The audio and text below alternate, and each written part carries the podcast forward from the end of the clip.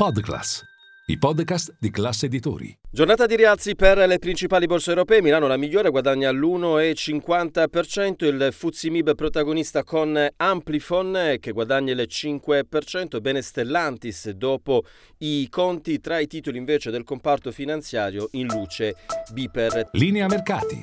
In anteprima, con la redazione di Class CNBC, le notizie che muovono le borse internazionali.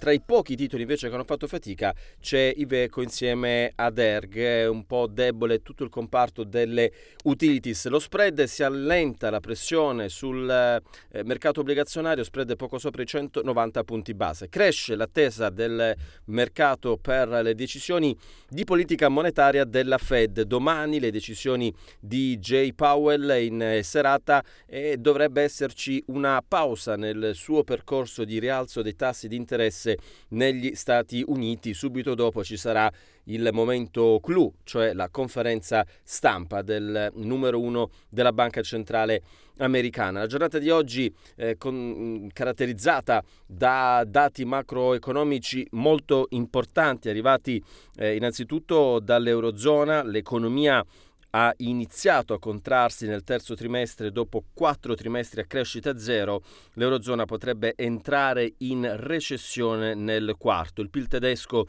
è sceso dello 0,1%, l'inflazione però scende al 2,9% nell'Eurozona, ad ottobre significa che torna ai livelli del 2021. Arrivano dati importanti anche dall'Italia, l'economia rimane ferma qui nel terzo trimestre dopo il calo registrato nel trimestre eh, precedente, anche la dinamica tendenziale risulta stabile interrompendo una crescita che durava da 10 trimestri consecutivi. Attenzione però al dato sull'inflazione che ad ottobre evidenzia un nettissimo calo, scende a più 1,8%, dato che non si registrava da luglio 2022 e qui ad incidere sono soprattutto i prezzi dell'energia, un forte calo dell'energia rispetto a un anno fa.